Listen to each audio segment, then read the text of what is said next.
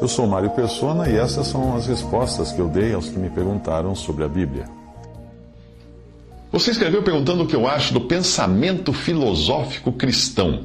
Bem, a essência da diferença entre todo pensamento filosófico cristão, entre aspas, eu poria aqui, e o cristianismo bíblico está na obra expiatória e substitutiva de Cristo. Renegar isso é renegar Cristo e fazer do cristianismo algo parecido com qualquer outra religião ou seja, uma lista de preceitos e belas palavras motivacionais e coisas assim. Mas o sacrifício de Cristo na cruz e o seu sangue derramado são a base, o fundamento de tudo. E não pode ser entendido isso por quem busca sabedoria ou se baseia em sabedoria humana.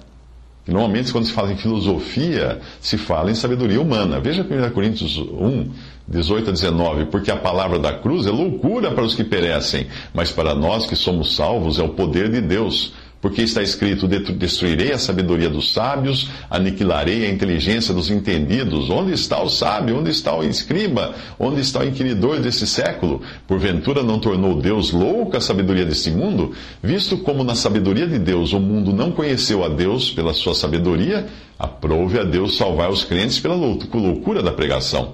Porque os judeus pedem sinal, os gregos buscam sabedoria, mas nós pregamos a Cristo crucificado, que é escândalo para os judeus e loucura para os gregos. Mas para os que são chamados, tanto, tanto judeus como gregos, nós lhe pregamos, lhes pregamos a Cristo, poder de Deus e sabedoria de Deus. Porque a loucura de Deus é mais sábia do que os homens, e a fraqueza de Deus é mais forte do que os homens. Porque vede, irmãos, a vossa vocação, que não são muitos os sábios segundo a carne, nem muitos os poderosos, nem muitos os, os nobres que são chamados. Mas Deus escolheu as coisas loucas deste mundo para confundir as sábias. E Deus escolheu as coisas fracas deste mundo para confundir as fortes. E Deus escolheu as coisas vis deste mundo, as desprezíveis e as que não são, para aniquilar as que são, para que nenhuma carne se glorie perante Ele. Ou seja, o Evangelho da Cruz é algo tão simples que qualquer criança pode entender. Já a filosofia humana é algo tão complexo e intrincado que apenas os sábios podem compreender. E aí que entra o versículo 29, porque nós gostamos da sapiência, porque ela nos faz sentir mais elevados do que as outras pessoas. Uma vez no interior de Goiás, eu falava do Evangelho da Cruz ao dono de uma farmácia que seguia um movimento chamado gnose ele, por sua vez, me falava de todos os degraus de sabedoria que a crença dele ensinava. Aí entrou o Sebastião, um lavrador que morava lá, que era crente, semi-analfabeto, porque ele só sabia ler, porque ele aprendeu a ler a Bíblia, mas não sabia escrever. E quando ele percebeu que eu falava do Evangelho, entrou na conversa.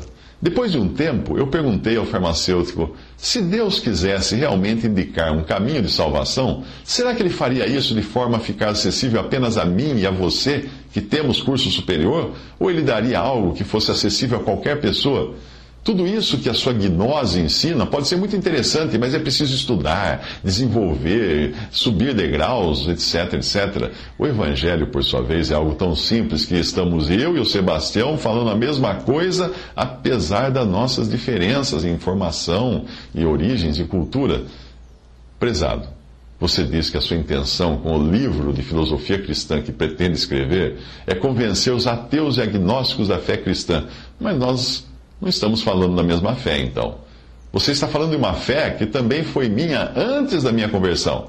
Mas era, no fundo, uma fé em mim mesmo, em minha capacidade de aprender, de desenvolver, de reencarnar, de me elevar, etc. Eu estou falando para você de uma fé no sangue redentor, no sacrifício de um único substituto, naquele que foi pronunciado no Éden, quando Deus matou um animal para fazer roupas e peles para Adão e Eva daquele que foi prefigurado pelos milhares de sacrifícios de animais ao longo do, do, Antigo Testamento e finalmente foi consumado quando entrou no mundo, identificado por João Batista como o Cordeiro de Deus que tira o pecado do mundo. Para qualquer judeu daquela época, fazia todo sentido chamar de Cordeiro aquele que devia morrer no lugar do pecador.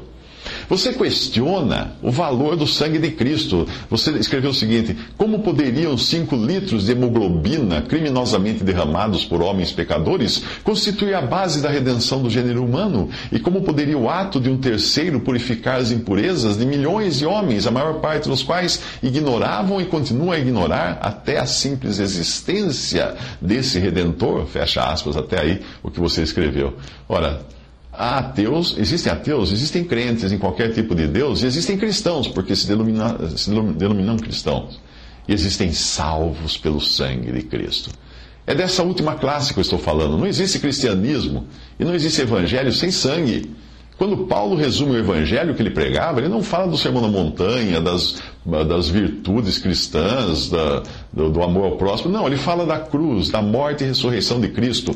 Em 1 Coríntios 15, de 1 a 4, também vos notifico, irmãos, o evangelho que já vos tem anunciado, o qual também recebestes e no qual também permaneceis, pelo qual também sois salvos, se o retiverdes tal qual como vou-lo tem anunciado se não é que cresces em vão. Porque primeiramente vos entreguei o que também recebi, que Cristo morreu por nossos pecados, segundo as Escrituras, e que foi sepultado, e que ressuscitou ao terceiro dia, segundo as Escrituras. Isso é Evangelho. Quanto à questão que você levantou da sua preocupação em convencer ateus, eu sugiro a leitura de um ex-filósofo ateu que se converteu depois de ouvir o Evangelho de um autor chamado Tolkien, que é o autor de O Senhor dos Anéis. Eu refiro-me a C.S. Lewis, que escreveu as Crônicas de Nárnia e outros livros. As Crônicas de Nárnia é uma alegoria a Cristo, o leão da história, e o seu sacrifício substitutivo. Mas eu sugiro mesmo que você leia Cristianismo Puro e Simples, desse autor, C.S. Lewis, ah, no qual ele fala como chegar a Deus sem falar de Deus. A segunda parte do livro eu não sugiro, porque ela está mesclada de crenças e práticas anglicanas, porque ele acabou se tornando anglicano. Foi a religião que ele se, a qual ele se uniu depois da sua conversão a Cristo. Mas a primeira parte é simplesmente ótima e faz um ateu pensar duas vezes quando lê.